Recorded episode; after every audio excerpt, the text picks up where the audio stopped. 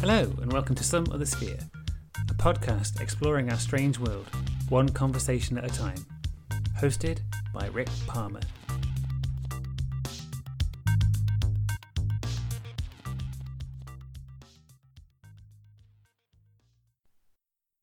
My guest for this episode is Gary Opit. Gary is an Australian zoologist, cryptozoologist, and author.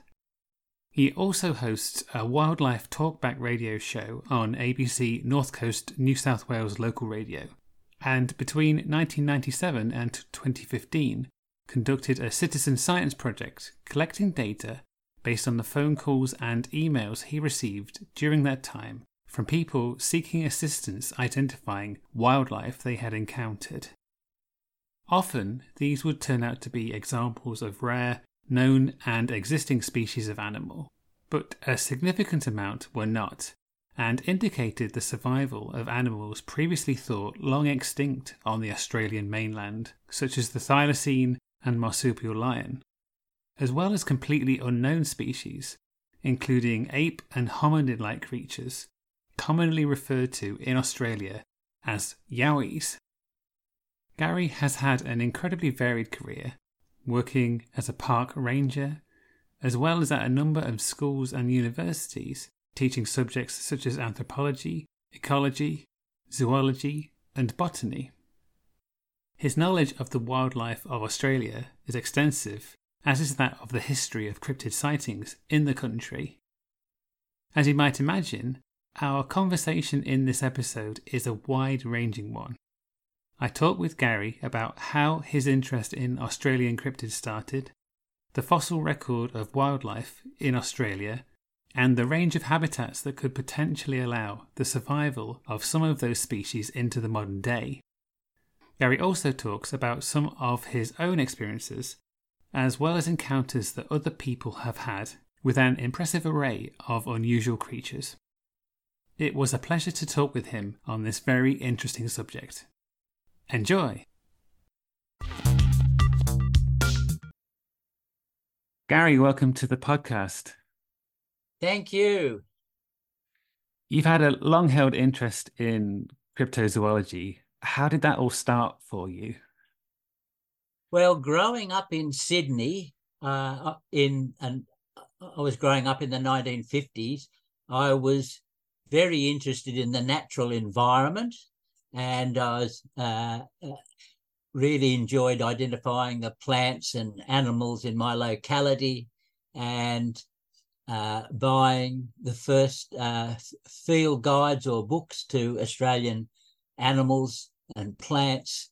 And um, from an early age, reading books on natural history, uh, uh, I began to see uh, articles about Loch Ness monsters and Bigfoot, and I thought, and Yetis, and I thought, uh, oh, must be wonderful to to live in one of those countries that's got unknown animals because in Australia we know everything that's here, and there's no mysteries at all.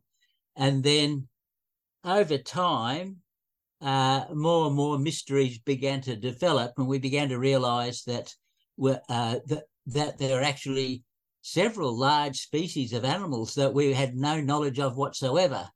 And I became aware of that the first time in 1971 when I was a national park ranger uh, up in uh, uh, Lamington National Park behind the Gold Coast.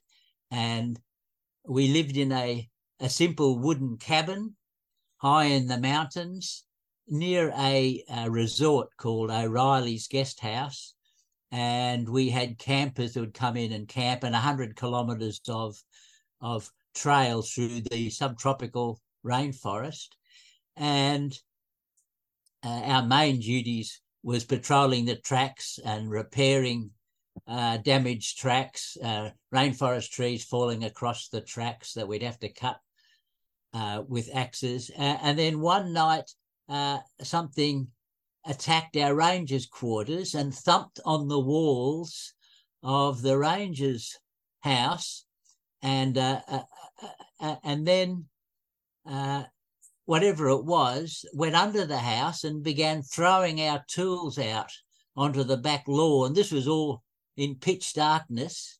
And then it disappeared. And, and, of course, at first we thought it must be some madman, but why would someone thump the walls of, the, of our house, the ranger's house? and in those days, like, um, you know, there was virtually almost no charge to come to the national park and we'd supply timber and help people out. So that no one would have a grudge or anything against us. Uh, and uh, we couldn't understand what exactly was going on. Uh, and then I walked down to our woodpile because we didn't have electricity besides um, dull electric lights. We had a, a, a, fuel stove where we had to uh, uh, fill it full of timber and set it alight so we could get some hot water. We had a big copper uh, container out the back that we'd light a fire under so we could have hot water to have a wash with. Uh, we had a fridge that ran on kerosene, so it was very primitive conditions. Uh, and uh, uh, and this wood pile we had measured about uh, three or four meters in length and a couple of meters high, and we'd uh, hammered with big sledgehammers, uh, big timber stakes into the ground, maybe a meter into the ground, and the whole edifice was about two meters high, a meter wide, and something had pulled these timber stakes out of the ground uh, and had thrown the wood all over the place. And that was just like a complete and utter mystery. But I went and asked the O'Reillys, who had been there for decades, uh, they were the early settlers, and uh, then they'd established a guest house there. And they asked them if they knew of anything that could possibly do something like that. Uh, and they said, yes, there is an unknown animal, and they knew it as gubba.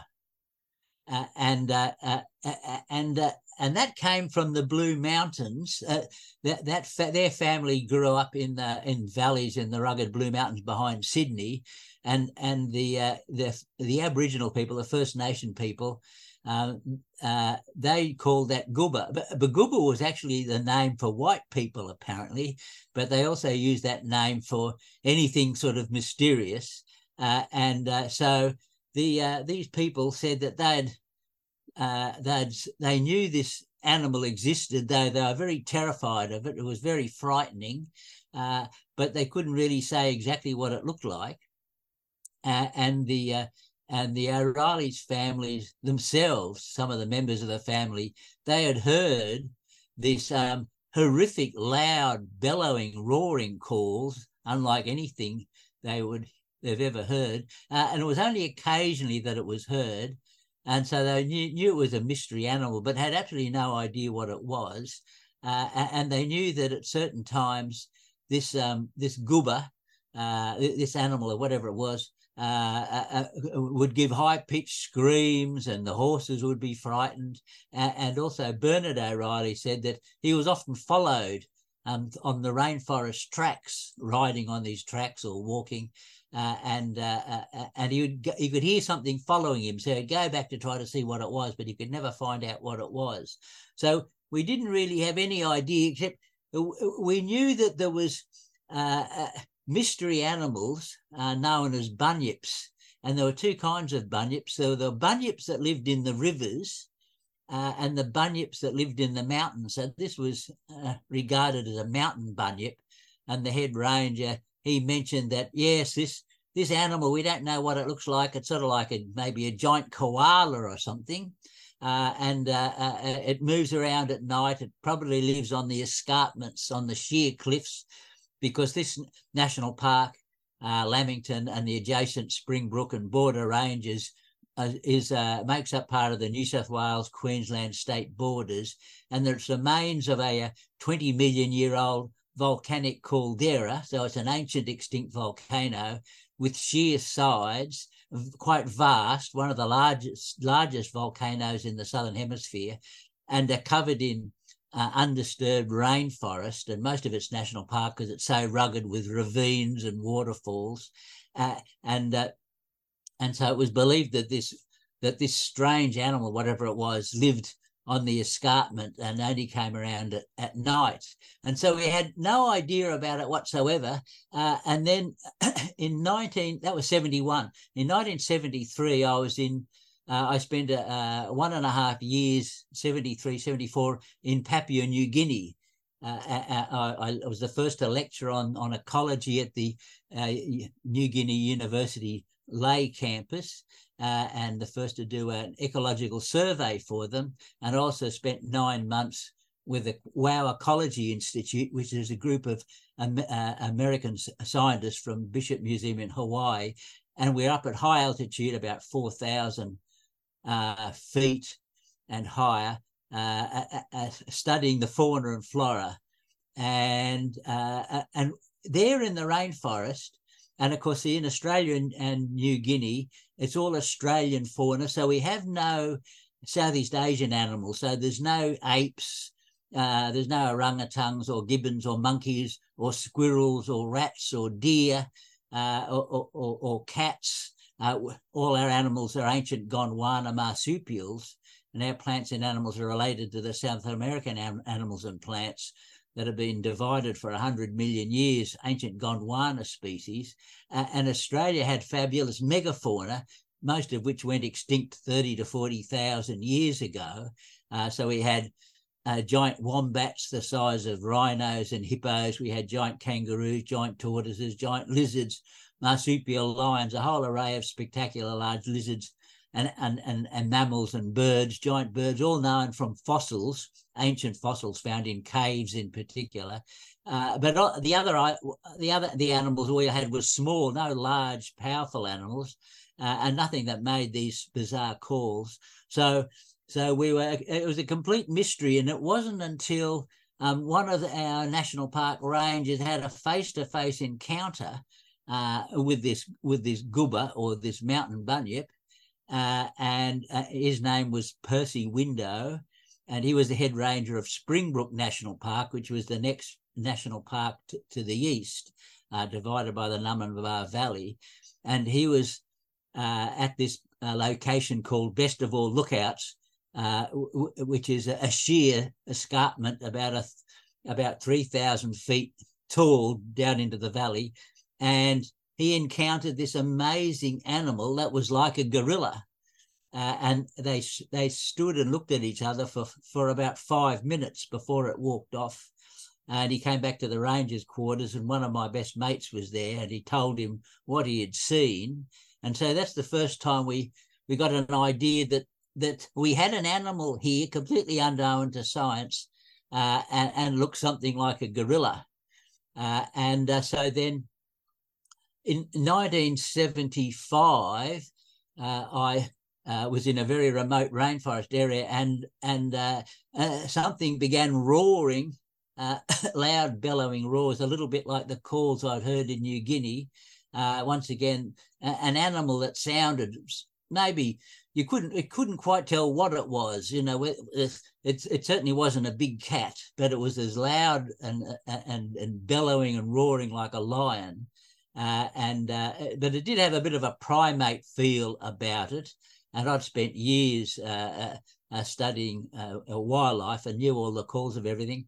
So yeah, so so we finally began to establish the fact in the 1970s that we had some incredible two two to three meter tall generally dark brown to black furred primate like animal and then we realized that it was very much like the uh, American Bigfoot or Sasquatch, and also probably very close, close similar to the uh, the Himalayan Yeti. Uh, and so that's how it all slowly began. Uh, and uh, and then uh, I had several other close encounters where I only heard the animal roaring, and it would roar for maybe five minutes, and and so I give these loud bellowing roaring calls, usually always at night, on very rare occasions, uh, but you could hear it from maybe 100 meters away, uh, sort of a call that would go like, yay, yay, yay, yay. But unlike any animal th- that we know, and, and uh, as a biologist, you know, I, I worked in wildlife parks. I knew the calls of all the animals, and very few people knew this animal existed. Uh, and then in 1996, living in another remote area, uh, I heard the calls of probably the same species or something very similar to it, but it was a series of barks. And they were in groups of three, and, and it was going like, Are you? Are you? Are you? And then it would gurgle. and so, really bizarre calls. Uh, and then, meanwhile, um, other people um, were occasionally encountering it. Uh, and I didn't have an encounter until about 2008 um, when I finally had one of these animals uh, uh, uh, come moving towards me, and it was cracking two large sticks together. So, uh, so this thing was pushing through very heavy vegetation.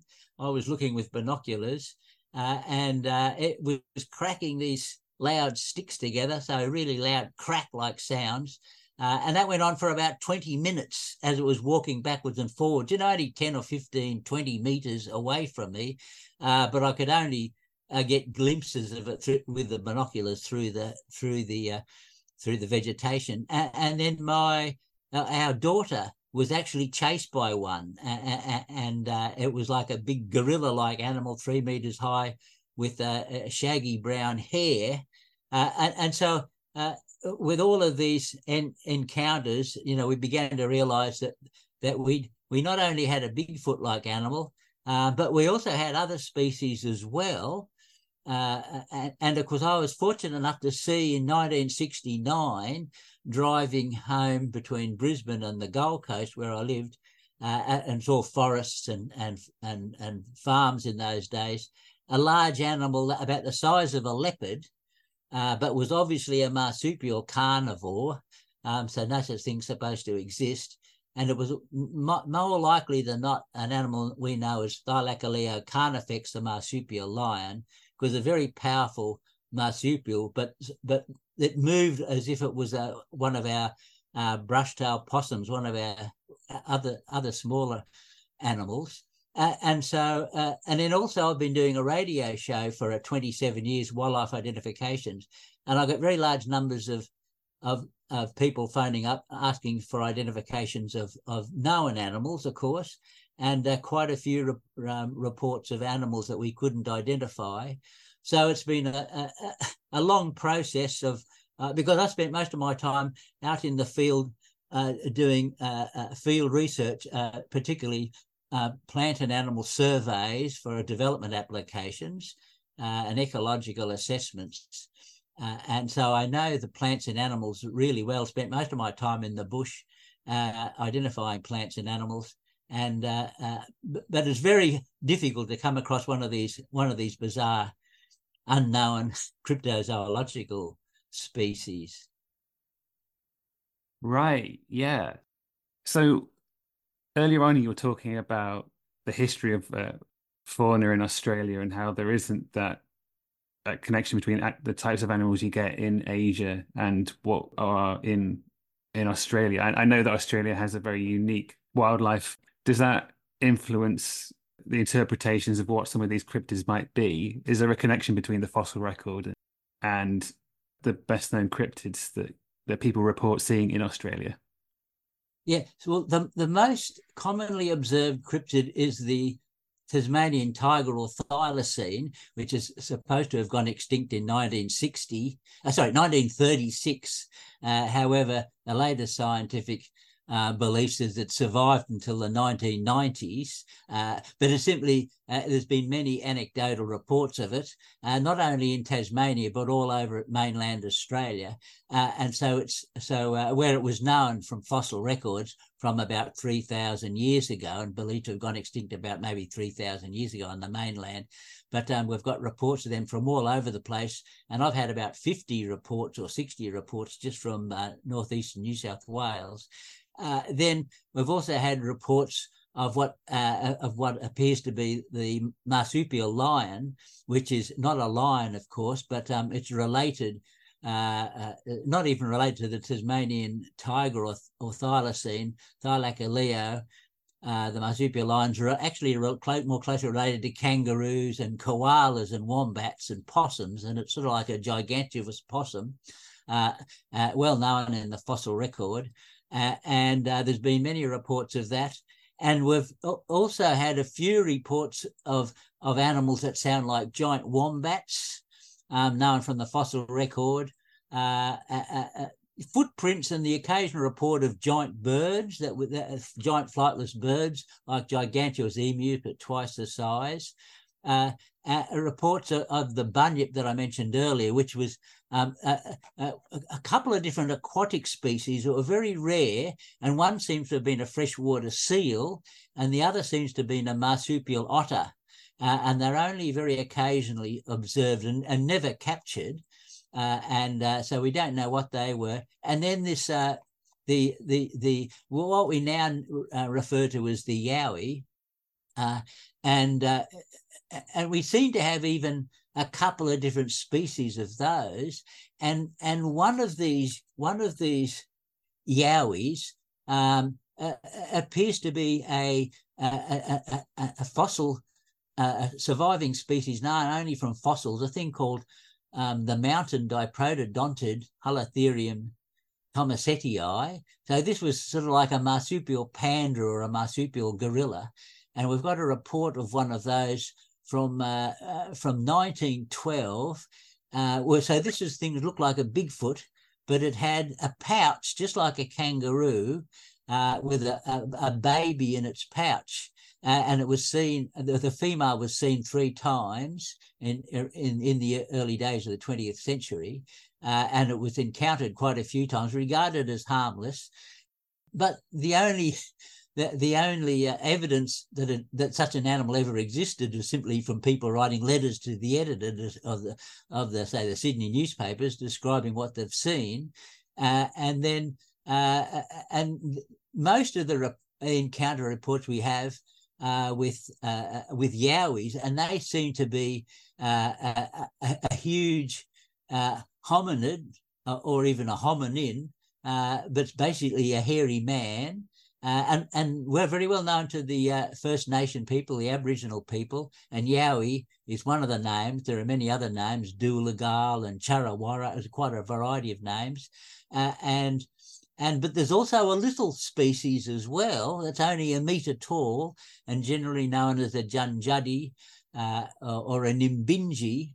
And so and so we believe that these primates, whatever they are, and of course we've, got, we've got almost no photographs, but huge numbers of reports, anecdotal reports from people who contact us uh, and, and, tell us what they've seen. And the reports, even they come from different people at different localities over different time periods, are always the same descriptions. And so a very large, two to three meter tall, black haired, Bigfoot like animal, uh, basically harmless, will, will if you encounter one, uh, they usually run for their life, and usually the witness runs for their life, so you don't get a detailed description. But but they're being encountered all the time. Uh, though we only really discovered this with the uh, with the internet and people setting up Facebook accounts. Uh, crypto amateur cryptozoologists who are interested in these animals uh, and uh, requesting sighting reports, and they've literally received hundreds upon hundreds of detailed reports, uh, and particularly from certain localities. So, so we we believe that we we we may have some uh, ancient um, species that are known from our fossil record in Australia, um, and we may also have to a couple of different species of, of primate that uh, entered Australia uh, uh, from uh, Southeast Asia across the Timor Sea. and the only way they would liable to have got here was uh, uh, rafting across, probably accidental rafting, when earthquakes, earthquakes and tsunamis and cyclones, hurricanes have um, torn parts of the riverbank uh, away and and uh, floated out the sea with um, native animals, and that's how Australia originally got its native rats and and uh, uh, venomous snakes from Southeast Asia. They came across rafting on vegetation, and so we believe that that may be the way that these other two anim- animal species or hominid species or whatever they are, ate like big primate-like species and a little primate-like species, uh, uh, entered this continent. Thank you for taking the time to listen to this episode of the podcast. I hope you're enjoying it so far. I have a favour to ask, if that's okay. Once the episode is finished, if you can leave a rating, a short review, and maybe even share it on social media, I'd be very grateful. They're all brilliant ways to promote some other sphere, to help people like yourself find it and increase listenership. If you would like to get in touch by email, I would love to hear from you with feedback or ideas for future topics and guests. The address is someothersphere at gmail.com. Thank you again, and now back to the episode. So, with some of these uh, cryptids and the, the species that they might be, I get the sense that in order for them to have survived into the modern day, they would have had to live in isolation. Can you just talk a little bit about Australia itself and its the type of habitats it has and and how that might support these creatures surviving into the modern day? Yeah, so the Australian continent is about the size of Europe, of Western Europe, or the size of United States. Uh, of course, it's in the southern hemisphere uh, between Antarctica and and, and uh, Indonesia, and completely surrounded by oceans. So the Pacific Ocean to the east and Indian Ocean to the south. Uh, and it was originally connected to Antarctica and the Australian continent is, is drifting north at a speed of about six centimetres a year. Uh, and so uh, uh, geologists and other scientists have, have determined that uh, about 50,000, 50 million years ago, we were joined to Antarctica, and 100 million years ago, we were joined to South America and, and, and Africa as well. And and these continents began to break apart. That the supercontinent of Gondwana uh, and uh, the, uh, uh, the Antarctica had the same animals and plants as South America and Australia and Africa, these ancient species.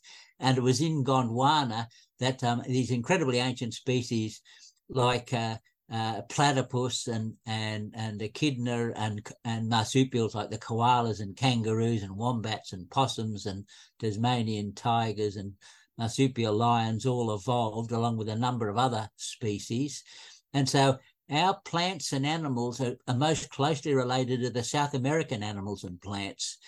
And the uh, and many of our plants, our proteas, proteaceae, are related to the South African protea plants. And so uh, uh, the uh, the currents of white hot magma about 100 kilometres below our feet in Australia began dragging us north. Uh, and so we've been cut off completely from the rest of the world as a giant island for a for about 50 million years, and, and we've been we've never been joined to uh, uh, South, uh, Southeast Asia. So we've never been joined to the Northern Hemisphere. So that's why we never received any of those Eurasian animals like cats and bears and, and deer and monkeys and squirrels and, and uh, that whole array of different species. And so Australia uh, was covered in rainforest, completely covered in rainforest and Uluru or Ayers Rock was surrounded by rainforest and we've got wonderful fossil deposits showing a huge array of fabulous species, uh, all uniquely Australian species, uh, and and all of the marsupials or these very ancient monotremes, platypus and, and echidna, egg-laying uh, mammals that that uh, uh, that that survived from the days of the dinosaurs, and and so we're still moving north and uh, completely cut off. And around about around about maybe a hundred thousand years ago, the first humans entered the Australian continent, uh, and they're the people that we know today as Aboriginal people. And we've got there, there were um, uh, three or four hundred different uh, nations, you know, or tribal groups and in our locality in northeast New South Wales are the Bundjalung people. Uh, and the Bundjalung people, of course, uh, uh, lived in harmony with the environment. They were hunters and gatherers and, and also um, subsistence farmers, um, farming the, the native plants. Uh, and uh, very peaceful people, not at all warlike.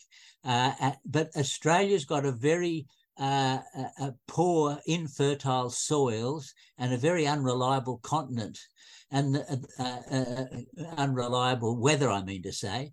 So the continent's uh, very infertile.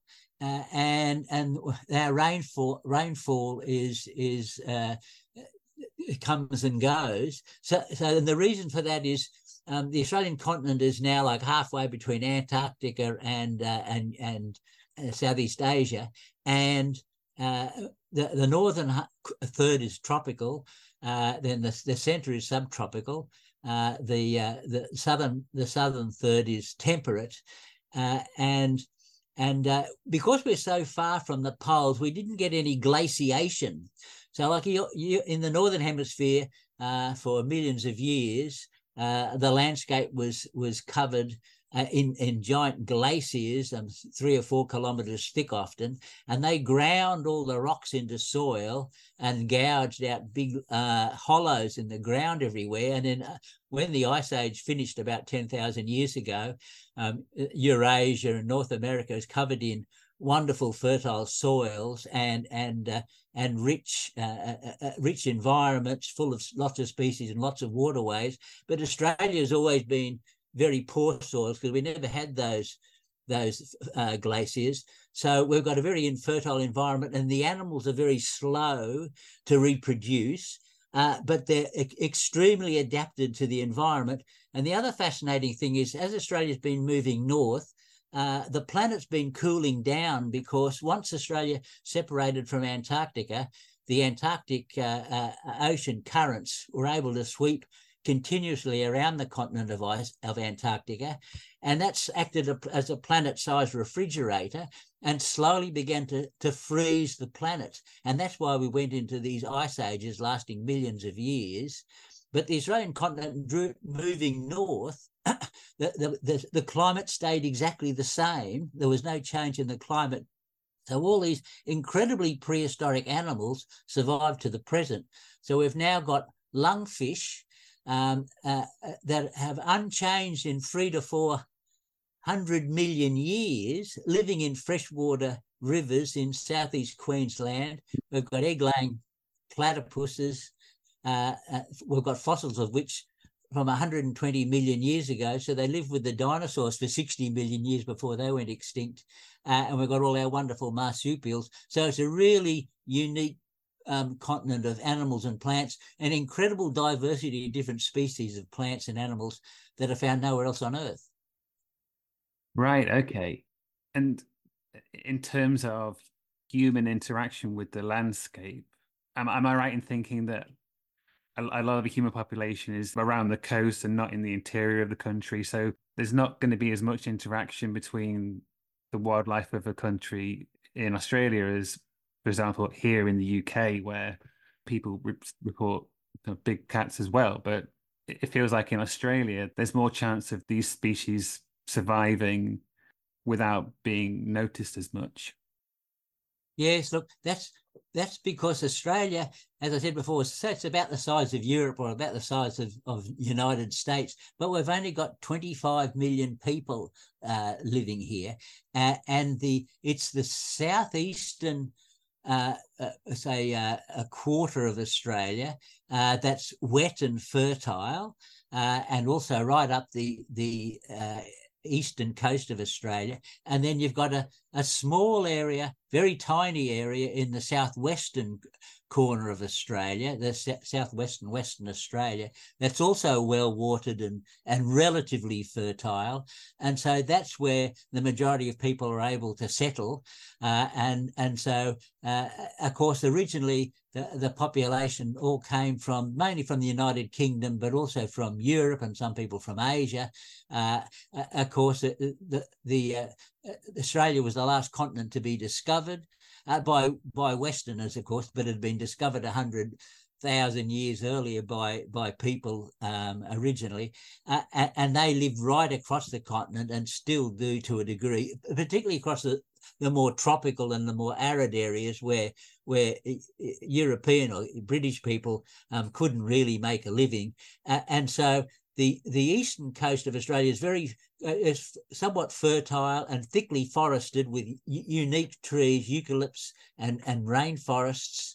Uh, much of which were destroyed for agriculture, uh, and then you've got the, uh, uh, the, about two thirds of the continent is arid, and so you could imagine say imagine United States with one road running around the coastline and and one road running um, north south from the middle of the continent. So that's right from from from uh, Adelaide to Darwin, uh, and, and only one road running west east west from say Sydney to Perth and through Adelaide, uh, and the rest um, there's only the there's another another road that runs from Queensland to meet uh, north of Alice Springs and runs up to Darwin, and another rough road that runs across the top of it. So, so we've got these vast wildernesses, uh, almost unexplored. Like um, you know, you can fly over them,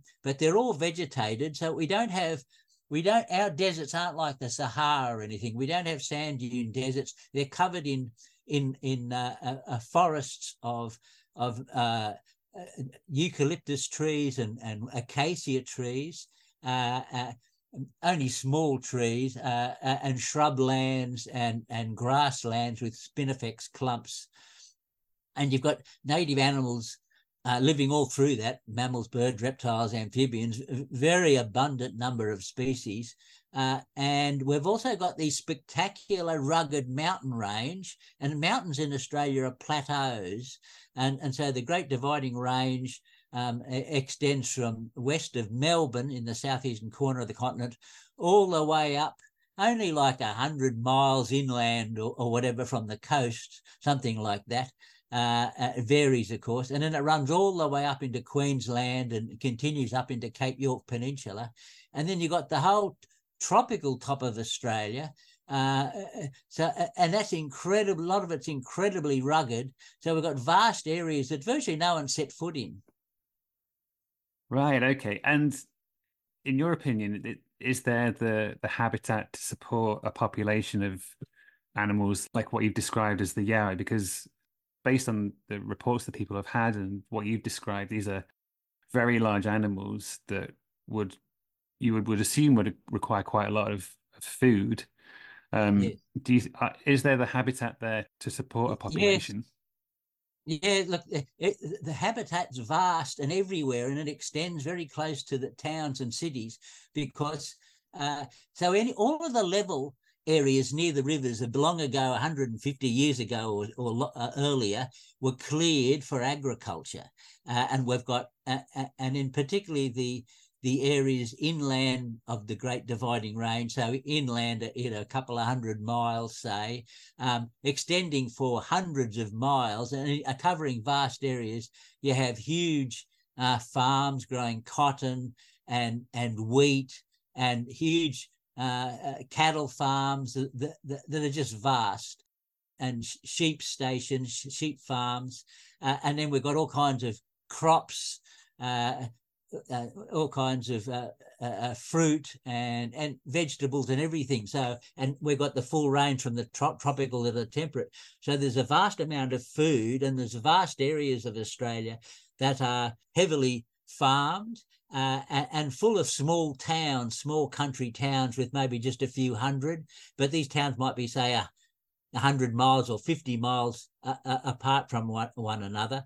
most of them just very small villages uh, and but but all the all the, the, the, mountainous and hilly country is very poor soil. It's sandstone, a lot of it, uh, or it can be granite, uh, or can be volcanic. And and of course, none of that's virtually been touched. A, a lot of it's sheer cliffs. A lot of it's been logged.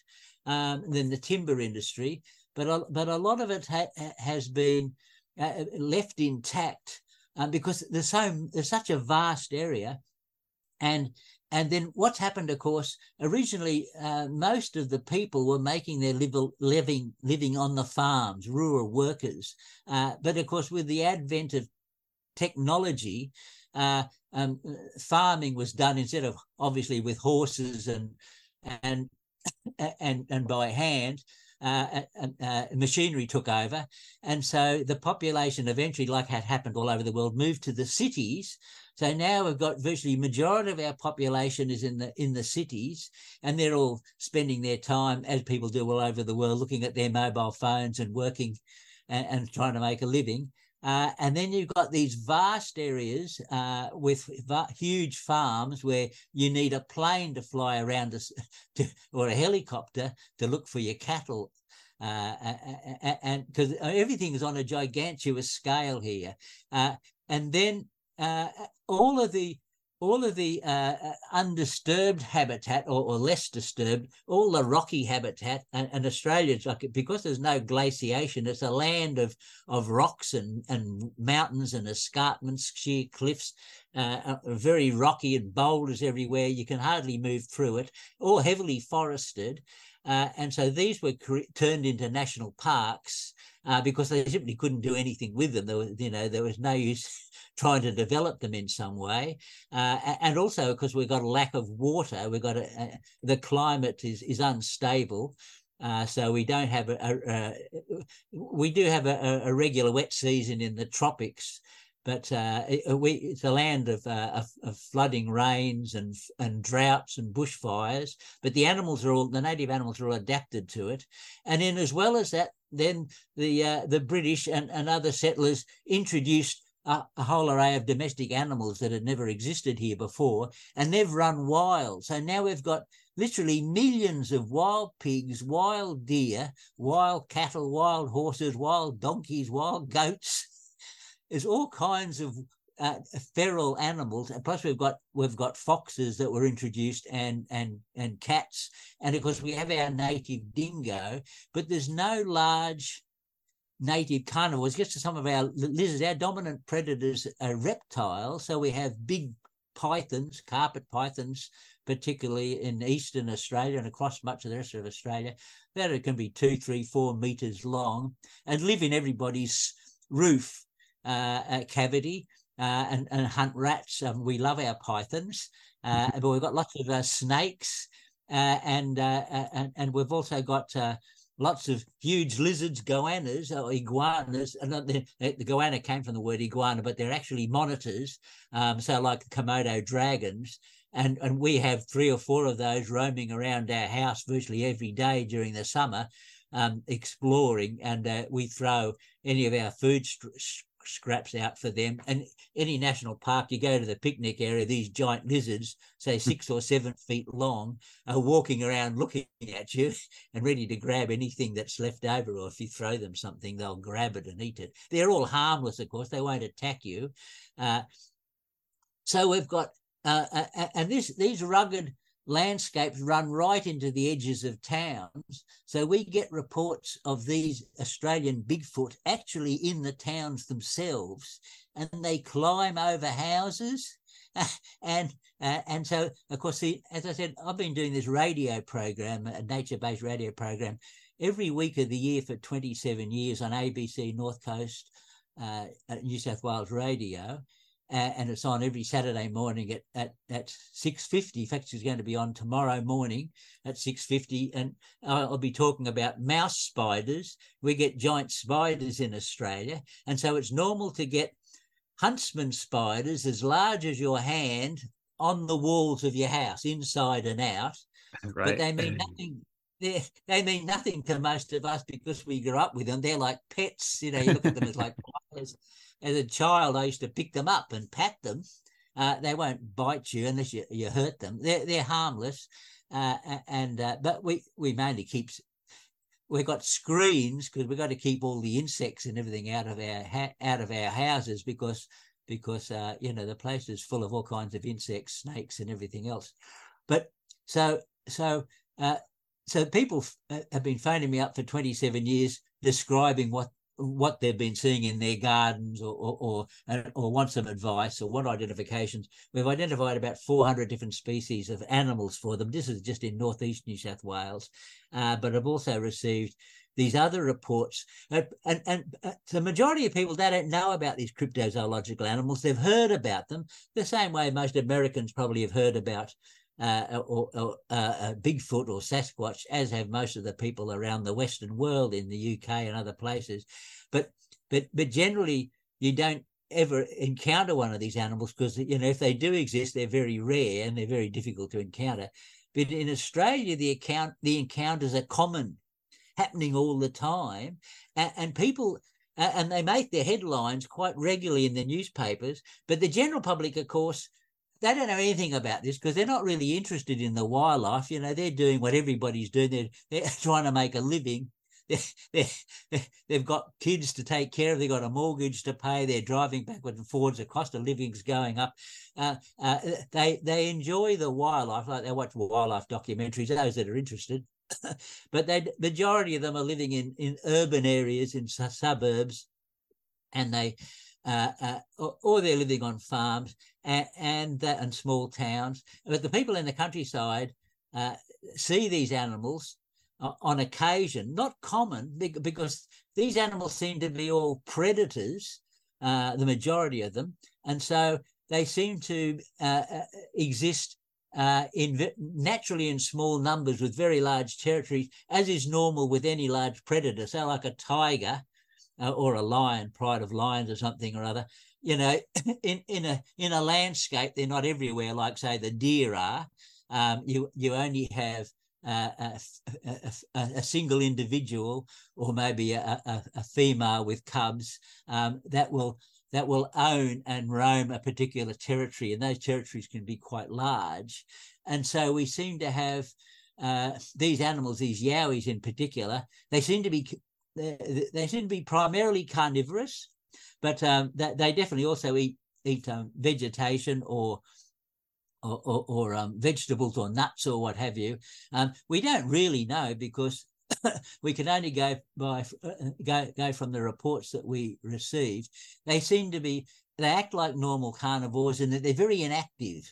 So the most of the time they're just hanging about watching what's going on, and then they no doubt charge down and grab a wallaby or a kangaroo or a pig or something, and uh, uh, and and so uh, one this this uh, husband and wife they I think they were Baptist ministers they were they were they were part of a, a you know a church community in a small town in in mainly in in, in northeastern New South Wales a locality um, beside the, the big Clarence River, our biggest river in New South Wales, and mainly sugar growing, but bushland as well. And, and, and they were having trouble with what they thought was was uh, trespassers uh, because they would hear as soon as they turned out their lights at night and went to bed, they would hear someone walking about in on the in the garden, and these are like you know, the, the houses are fairly largish houses and situated on largish properties. It might be two or three, four acres or something each property, or an acre at least, maybe half an acre. Uh, and uh, and they, they would turn on the light and I'd hear someone running away. They'd hear heavy footsteps, uh, and then they'd go back to bed, and they'd hear something climbing on the side of the house, or they'd hear the front door rattling and they'd turn the lights on and run out and see what's going on, and they'd find big mud, muddy handprints on the on the doors, and they'd phone the police uh, and and complain to the police regularly that we've got these trespassers and uh, that they're prowlers or they're kids on drugs or they're drug dealers or something. They, so these are small towns with scattered houses, uh, and in rural localities.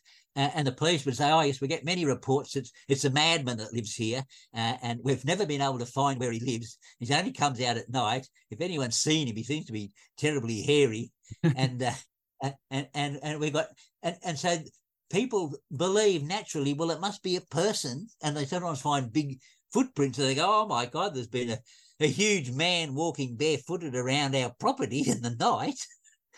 and uh, uh, and and and, and then bushwalkers, of course, often have rocks thrown at them. Big rocks will come down and land right beside them, and almost never hit them, but but land, uh, and and uh, and you'll be followed. And so I've talked to quite a few people, including my our own daughter and, and her partner, uh, quite near our house because we live in the forest.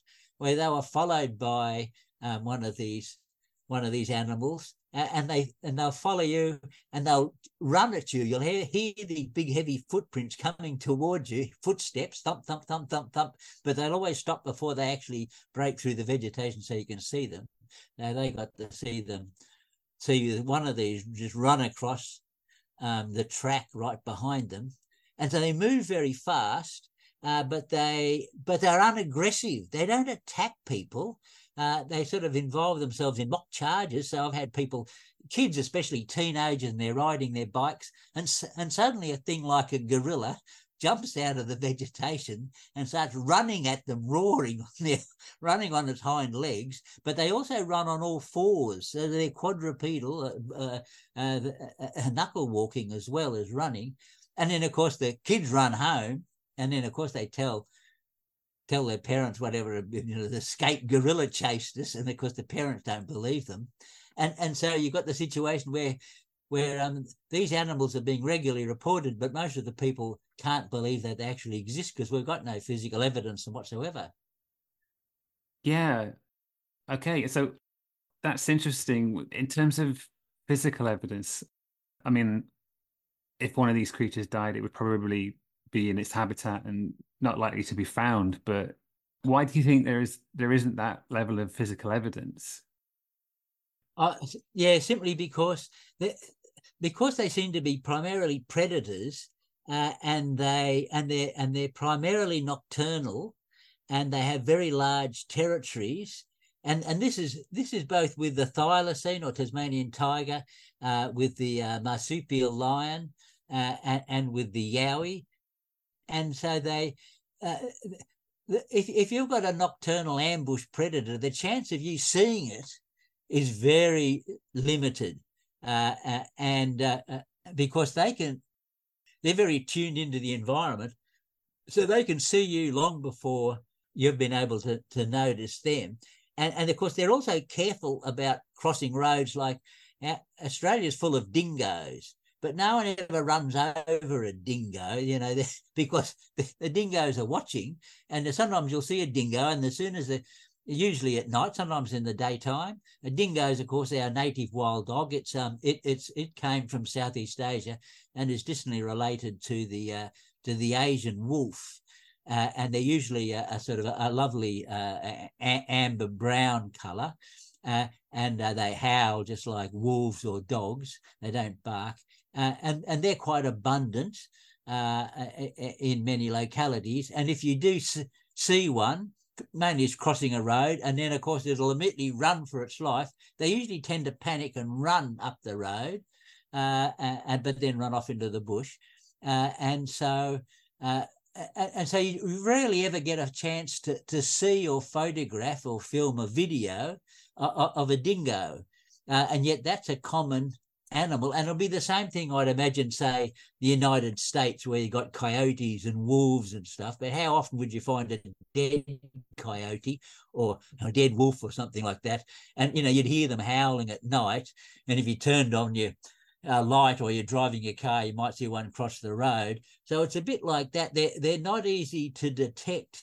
Uh, and of course, they mainly seem to live in, in really rugged country uh, and so all you get is people's um, reports, and, and, like a particularly interesting report that we got on radio, and, and, people talk happy to talk live on radio about what they've seen. Uh, but we're we're more of a country radio station. Uh, it's a big rural area with small towns of maybe a five thousand or ten thousand or whatever, uh, and lots of small villages with only a few hundred people. And so one ch- gentleman, as for instance, and this is about fifteen years ago now, he was driving through the forest on our main road between uh, uh, Brisbane and Sydney, and he was uh, in near between Grafton and Coffs Harbour, and it was you know one or two in the morning, and of course Australia we don't have heavy traffic like in the UK. You've got something like what sixty million, and and we're the size of the United States of twenty five million. So out in the countryside, there's very little traffic. Uh, uh, though during the daytime between major cities, of course, there's a lot of traffic. Uh, and so he's driving along, and then he sees up ahead a, a, man with a kangaroo over his shoulder, and and he and he looks like he's wearing a big trench coat, and he's he's absolutely startled because because this is deep in the forest. There's no lighting at all except for the headlights, and he's thinking, "Oh my God, look at this bushman." He's but he caught himself a kangaroo. He must be like some sort of a, you know, a, a hobo or, or some sort of a, a, a bush dweller. And here he is walking around at night, and he's thinking, and he's approaching him, you know, at a 60 miles an hour or something or other, and he's slowing down because he's this this this person carrying a kangaroo, and kangaroos are big animals, uh, you know, the size of a small deer. Uh, over his shoulder, and he's thinking, "Oh my God, he's huge! This is a big man." And then he realizes, as he gets closer to him, it's it's he's not wearing a coat; he's covered in hair. It's, it's a giant hair covered animal, like a hairy man. And then this chap telling, talking to us on radio said, and then as he crossed the road, and he, he was now right up to him by now, but he'd crossed to the other side of the road. And before he slowly drove by, he realised, oh my God, there's the whole family of them. This this is the ma- the the male, and he's carrying a kangaroo, dead kangaroo that he's killed, um, to the family. And there's uh, uh, a, a, big female and uh, and a young one standing there. So we get lots of reports like that. And another report I got fairly recently was from a local gentleman, uh, Brendan by name, and he's very much into cricket. He's in his mid twenties, and he'd been to a cricket match. Uh, he lives in Mullumbimby, and uh, he'd driven over through the Mount Jerusalem National Park. It's just a, a, gravel road with hardly any traffic on it at all. Goes over over a, a low mountain covered in forest, of course, uh, uh, quite quite a large area, and then down to the next town. Uh, there's a main road that you can follow that follows the the uh, the uh, the lowlands, but you can take a shortcut over the mountains. So, and all the locals take the shortcut, of course, because they know the roads. They're just rough gravel roads. Uh, and uh, so he was driving back uh, uh, uh, just before, just just on dark, and he eh, eh, eh, he needed a call of nature, so he he he stopped the car and he got out and then he heard um, a howling sound and he thought, oh, that's a dingo. And he thought, oh, I'll howl back at it. Uh, and so he howled. Uh, and then when he howled, there was a, it, it, the reply was this horrific scream, bellowing, roaring scream, and some animal came charging up towards him, and he could hear these heavy footsteps, and he got the fright of his life, and he jumped back into the car. He'd turned the car engine off, so he had the lights off, but he turned these big spotlights on. A lot of rural people, we have big spotlights on our cars um, to sh- shine up the road so we can see if there's any kangaroos or wallabies crossing the road, or or even if cattle have got loose, or in many places. Um, you, the, you drive through the farms. There's just cattle grids on the road, uh, so there's no fences for the cattle or horses or anything. Uh, and so you, you, just got to have big spotlights so you don't hit any of the animals. Uh, and so he turned the spotlights on, and there in front of him was this huge female thing like a gorilla, uh, and it had breasts. And the whole animal was covered in hair and had a face that reminded him of a gorilla. And uh, he just couldn't believe his eyes because he had seen uh, he'd heard stories, but most people don't believe they actually exist because you know it's usual thing. If they if they existed, we'd know all about them. Uh, and then so it was it was it was swaying backwards and forwards, and it stood there for a couple of minutes, and then he was hoping to get a photograph with his mobile phone because he was saying with his cell phone he was saying, "Oh my my mates are never going to believe this," and uh, but but before he could lift the phone up, the animal had run away. And, and in another recent encounter uh, uh, had with a, a gold prospector um, who was staying staying in a cabin in, on the Upper Clarence River uh, and, and, living uh, staying in this cabin uh, that, that, you can rent uh, and and go gold prospecting. Uh, of course, there's not huge amounts of gold. They're just people that are enthusiasts and like to like to get a dish and, and pan for their for their own little flecks of gold. And he heard a large, heavy animal moving about outside the cabin. So he went outside to have a look at look at it. And see, most Australians, people, especially people that live in small towns in the bush, we know will know our animals. We're not frightened of them or anything. And uh, so he walked out um, to the edge of the of the flat where the cabin was above the creek. And where it dropped down, where he'd heard the sound of the animal, he turned the torch on and he got the shock of his life because he was face to face with with this man. And and for a moment he thought, oh, it must be another camper because down on the flat there, people camp that also like to pan for gold or go fishing or what have you. And and and then, and then he realised, oh my God, it's it's not a man, it must be one of these yowies. But it was very man-like. So he was looking. He was. He thought he was only a meter from it, but but he probably two or three meters. Uh, and it was about three meters tall. Um, but and he's about he was a tall man. He was a couple of meters tall, but they was virtually face to face, and uh, they were covered in hair. He got a perfect look. You know, they got they got low eyebrow ridges, uh, and not much of a chin.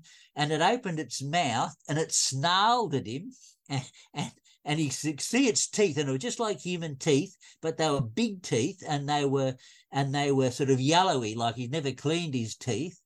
And then he was thinking, "Oh my God, this thing could kill me," but but they're not aggressive, and it just turned and ran for its life and then just ran away. And uh, and he was still standing there shining the torch, just up in shock. Like the whole thing, it only lasted, you know, a couple of minutes. But he said, you know, for one or two minutes, he was just standing there, illuminating. an Australian Bigfoot three meters away, just looking at him, and the and the Bigfoot's just looking at him. Uh, and and they're not frightened of people, but they but they're unaggressive. And, and I think that's because they lived with indigenous people for you know a hundred thousand years or 70, 50, 60, 70,000 years. And, and, and for the last few thousand years with dingoes, and um, so Aboriginal people and dingoes, they were fabulous hunters. Uh, they didn't have bows and arrows, had they had spears and, and spear throwers, and they were deadly accurate, deadly hunters, and they had boomerangs, of course.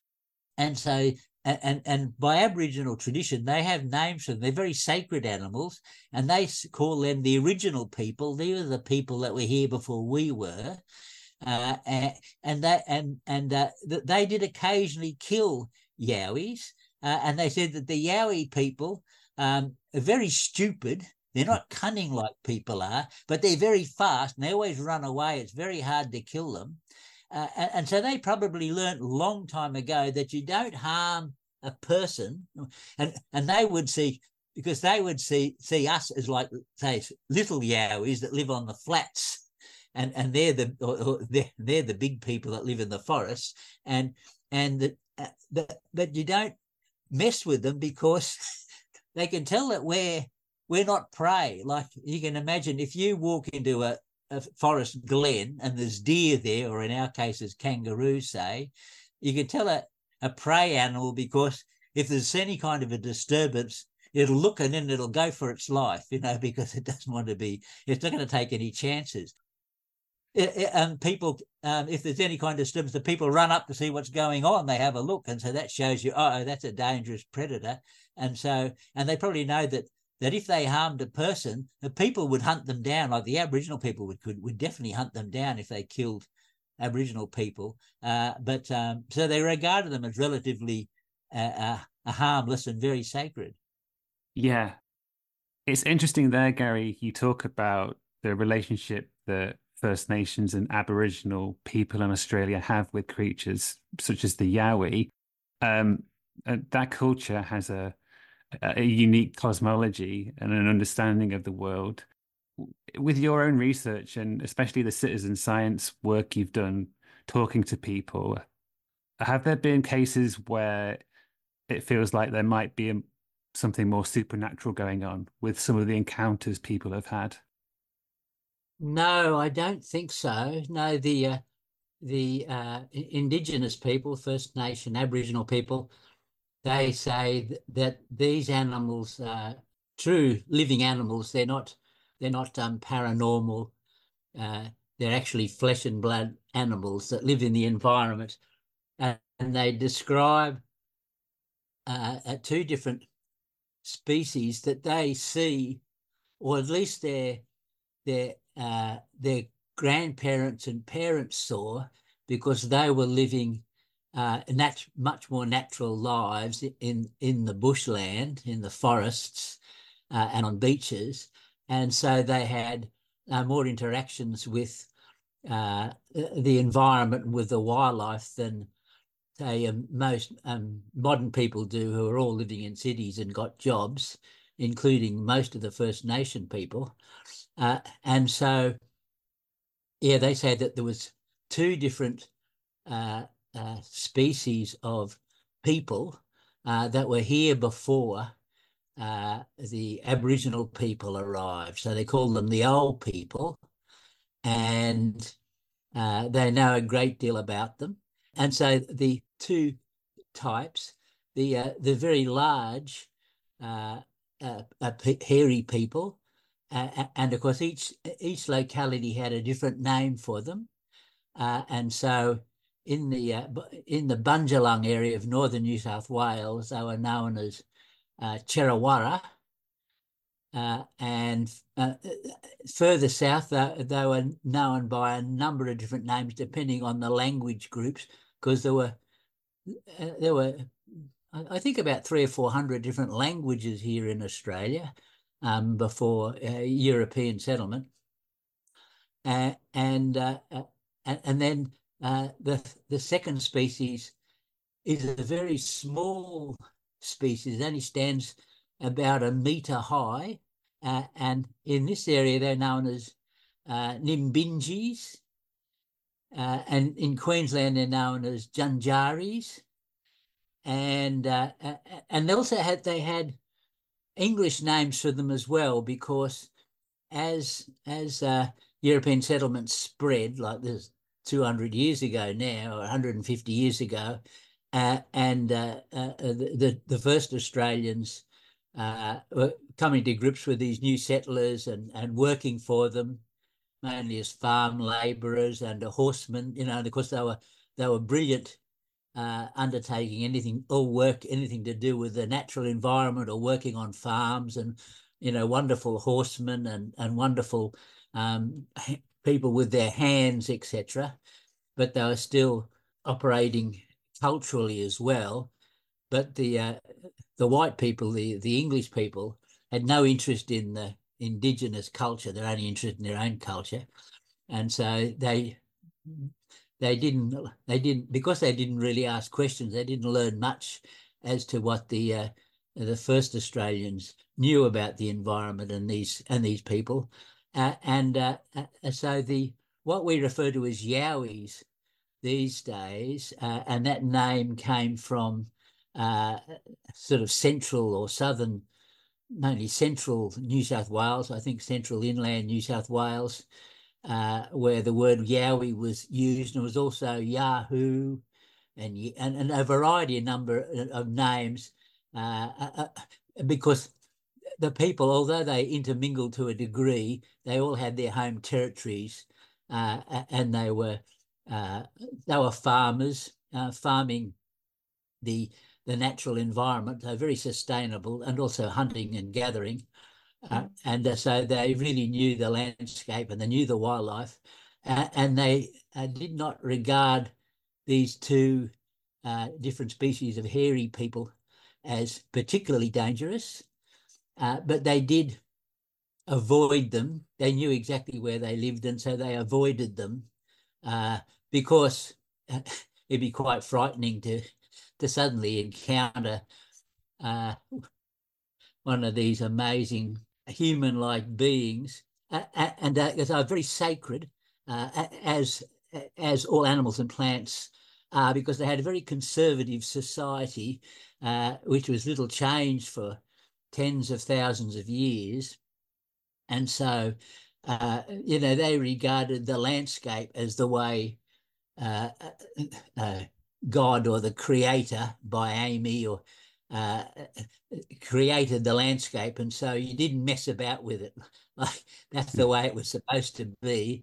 And you, you didn't change things. You're you're able to take advantage of the environment, so you could, uh, you know, cut down uh, small trees to make tools, or or or to or, or to make shields, and use uh, special stones and carve them to make stone axes uh, with timber handles, and and uh, you're able to hunt and fish and, and, undertake all kinds of of activities, but you had to be respectful of the environment. And they understood that they didn't own the environment, the, the environment owned them. Uh, and so their understanding of real, reality, of course, was much more accurate to our um, Western understanding of reality, which is utterly false in that, you know, we're, we're, we're isolated and apart from the environment, where in fact we're, we're actually a part of the environment. So um, uh, being an Australian, I've always regarded that that um, the uh, Aboriginal culture is the Australian culture, and it's much more uh, uh, uh, sensible than the than the Western culture, which which is sort of like a divide and conquer and compete and destroy and take whatever you want, and you know it's a destructive culture, as we know. And then, as you were growing up as a child, you, uh, you were initiated into all kinds of uh, uh, uh, degrees of, of adulthood. And so one of the one of the uh, initiations uh, was that you had to go on a a Yowie dreaming path or walk. And I've had First Nation elders describe exactly what happened to them and they're elderly elderly men now say, but um, they were talking about what happened to them when they were when they were um, young men, teenagers. So they would have to follow a particular prescribed path through the forest. This particular um, situation was down in southern New South Wales, and they'd have to walk for days uh, through through the forest, climbing up the ranges and walking through the localities where the, the Doolagals lived in that area. They referred to them as Doolagals from memory. And and uh, each night you, um, you you're camped in the in the bushland in the forests, uh, and you're carrying very little with you, and and uh, and um, you always made sure that you ate all your food. Uh, and didn't leave anything lying about because that would attract the Doolagals in uh, the hairy men and uh, uh, hairy women, and, uh, uh, and, and you set up um, four little fires around you to sort of keep you safe, and then you had to actually see uh, a Doolagal. You had to encounter a Doolagal before you could then continue your initiation to become uh, a fully functioning adult. And um, this gentleman that I was chatting with and writing down the information uh, he he uh, uh, described how he they they actually saw a yowie and then they were able to to um, return back home to the coast. And then there was a, a special lagoon where you had to bathe. Uh, uh, uh, and of course, they they use ochre, sacred ochre, sacred earths, and, and they would and they would um, so the the initiate young initiated young man would be covered in this sacred ochre, and then he'd have to wash off the ochre in this sacred lagoon. Uh, and and uh, and this place was very sacred for the little the little um, hairy people, the Janjadis, uh, and uh, uh, and sure enough, they saw a couple of these Janjadis uh, watching them, and then they and then they they the young boy would wash himself in the lagoon, and they believed that the ochre uh, would then that turn into a Janjadi, like down in into the as, as it washed down the, the creek or what have you. So, uh, and then there's another locality in that same area. Uh, it, it's known uh, uh, in an English name as as uh, Pigeon House Mountain, and it, it's a national park down there. And it's a very rugged sandstone gorge country, and they have a, a, a dreaming story about the, uh, uh, the, the, that landscape was created by uh, the, the big Yowies and the and the little Janjadis fighting, and the reason that, that the place is covered in great blocks of, of stone and, and gorges and everything was that was that was the uh, the the the uh, uh, uh, turmoil and the fighting between the different Yowies that created that that landscape, and and uh, and so the the uh, the people are still encountering Janjadis, and and for instance, I had a national park ranger, an indigenous man, a Bundjalung man, uh, come for a, a chat and because we live right um, adjacent uh, uh, the Billinudgel Nature Reserve. It's on both sides of our property. And we're right on the song lines, very close to the most important um, Bundjalung uh, ceremonial site uh, uh, by which, um, by Bundjalung tradition, uh, First Nation law, Bundjalung law, was created and spread across the country and and and so and they they call these song lines uh, where the people would sing and, and, move through the through this the countryside in a particular direction and undertake ceremonies. And so I was chatting this to this um, gentleman, and he was saying that um, yeah, they are working on um, a, a, very spe spectacular and sacred mountain here, um, known as Wollumbin, uh, and named by Captain James Cook in 1770 as Mount Warning because uh, it warned the uh, uh, the ship, the Endeavour, that uh, uh, the, the, the, there was the most easterly point in Australia, and you could see this spectacular isolated mountain peak. It's actually a volcanic plug uh, in the centre of one of the world's largest ancient volcanic calderas, covered in rainforest. And there was a walking track to the summit of this, and during a cyclonic weather, the track was destroyed and they had to repair the track. Uh, and uh, so the, the, national park rangers and workers, and so they they uh, uh, I think they had a helicopter to to to bring in their their working equipment, and it was left there. And and uh, they, they, said you could see the tracks where the Janjadis, the little um, meter tall hairy people, uh, would be moving around uh, and they they found all this hair that had been plaited. So plaits of hair had been placed on top of the uh, the equipment, the box of tools that they left there overnight. And they said, "Oh, that was definitely Janjadis," and they plait their hair uh, and and and uh, left it there as a sort of a, a warning or a gift or something or or whatever to say that you know that, that we're here. Uh, and then one of the rangers actually saw one of these Janjadis walk across the track right in front of him, and they look like uh, look a bit like a, like a bipedal chimpanzee, and, and, we can only assume that it's very possibly they're actually surviving hobbits, uh, a, species of human uh, uh, with the scientific name of Homo floresiensis uh, that lived on the island, Indonesian island of Flores, uh, and uh, it was only discovered about 20 years ago now, I guess.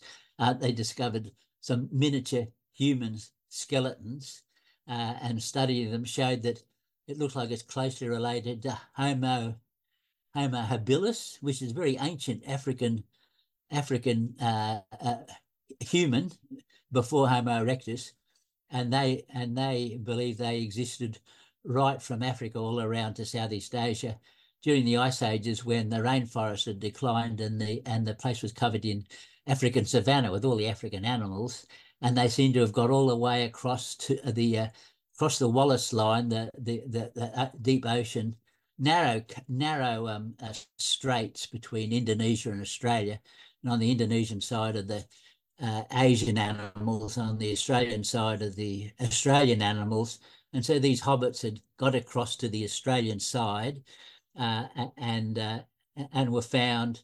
Their skeletons were found in this cave, and uh, uh, the people say, "Oh, yeah, they're still here. They're still running around up there." And they describe the same little hairy people as the uh, new as the Australian Indigenous people describe. and so, that, yes, there's an enormous amount of information and knowledge on both the the the, the tall yowies, which are massive animals, you know, that stand two to three meters high, and the little hobbits or, or janjadis or or Nimbinjis uh, and various other names. And they're known right across Australia, they're known in Western Australia as well. Uh, uh but, but of course, the majority of of uh, Westerners in Australia, then you know, and we've got every kind of people that have that have uh, migrated to Australia. Uh, they've got no knowledge of these of these animals or people at all. They're, they're completely ignorant because they're they're living their city lives and their whole lives are involved in surviving and raising kids and paying mortgages and working. they don't know anything about uh, the forests, and, and that none of them believe for one second that that that we could have two two unknown species of human living amongst us. Right. Yeah. It's really fascinating.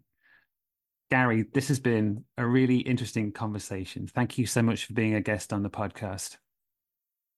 No, you're most welcome. Yeah, I'm always happy to talk about uh, this fascinating subject, and it, it's it's a really important subject as well because uh, if if these species were um, scientifically discovered, and the trouble is we don't have any bodies, and we're not going to go and kill any anything or whatever. But if we're ever able to to, to find a deceased individual, say, uh, uh, it would be an astounding thing for humanity because suddenly we'd realize that no, we're not the only humans. There's other humans living amongst us um, that we're completely oblivious to because they're they're very rare, uh, they're very cryptic, and uh, uh, and they live in the forest, and because they're totally adapted to the forest, just like any other animal, Uh, uh, uh, they are fully aware of their environment. So so they can tell when people are about and and and and remain hidden, though there's we've got hundreds of reports of of yowies, the big yowies mainly, um, scaring the hell out of out of bushwalkers and what have you, uh, and throwing rocks at them. Mm. Uh, but they never harm them. They never harm people. They throw the, these big rocks suddenly come flying through the air when you're walking in the forest uh, and land beside you, but, but they never hit you. And it, and or they'll follow you uh, and and uh, and they're just trying to they're just trying to uh, make sure that you le- leave their territory, go back go back to where you belonged. Don't come out into our locality. right. I mean, that would work on me. um, if people want to find out more about you and your research and your work, how best do they do that? I, have got a, a self-published book that's available in a digital edition, uh, and it's called Australian Cryptozoology, and it's available at Amazon. And uh, I've got a Facebook site. It's called Australian Cryptozoology, Gary Opit. Uh, but uh, to really research the astounding cryptozoological animals that are existing in Australia, uh, you just simply have to go online and and look at the number of sites devoted to to yowies and, and to other other species. And one of the most uh, uh, popular the one that um, I've got a good friend Dean Harrison uh, he set it up many years ago and it's called Australian Yowie Research AYR and commonly known as Yowie Hunters they don't hunt yowies, but they they search for them. They're able to get some very interesting uh, FLIR uh, heat signatures of two yowies while they're camping out. There's another Facebook site called Sightings, and, and, and you just have to put yowie, Y O W I E, uh, into Google, and, and a variety of these uh, Facebook uh, sites will come up, and you'll be able to read of literally hundreds of, of encounters all over, particularly Eastern Australia. It's astounding how many people are seeing them. That might only happen two or three times or once in their life, but uh, it, they happen again and again, and particularly in certain localities. So they're living virtually right beside us. It's it's very interesting. I'll I'll put information about your book and your Facebook group in the show notes. Okay, thank you very much. Brilliant. Thank you, Gary. You're welcome. Bye bye. Thank you so much for listening to my conversation with Gary. He has an encyclopedic knowledge of cryptozoology in Australia, and we barely scratched the surface of the subject in the interview. Hopefully, I'll be able to get him back on soon for a follow up chat. His book and Facebook group are worth checking out if you enjoyed this episode. Please also rate it and leave a short review wherever you listen, as it really helps to promote the podcast and grow an audience. Sharing it on social media and just telling a friend are really helpful too. You can follow Some Other Sphere on X, Bluesky, and Mastodon, and subscribe on most of the well known podcast platforms. You can also support the upkeep of the podcast with a donation via Ko-fi. Details on how to do that are in the show notes. If you'd like to email me here at SphereHQ, the address is someothersphere at gmail.com. It would be lovely to hear from you with your thoughts about an episode you've recently listened to or suggestions for future guests and topics. Until next time, be safe and well, and I hope you'll join me again soon for another episode of Some Other Sphere.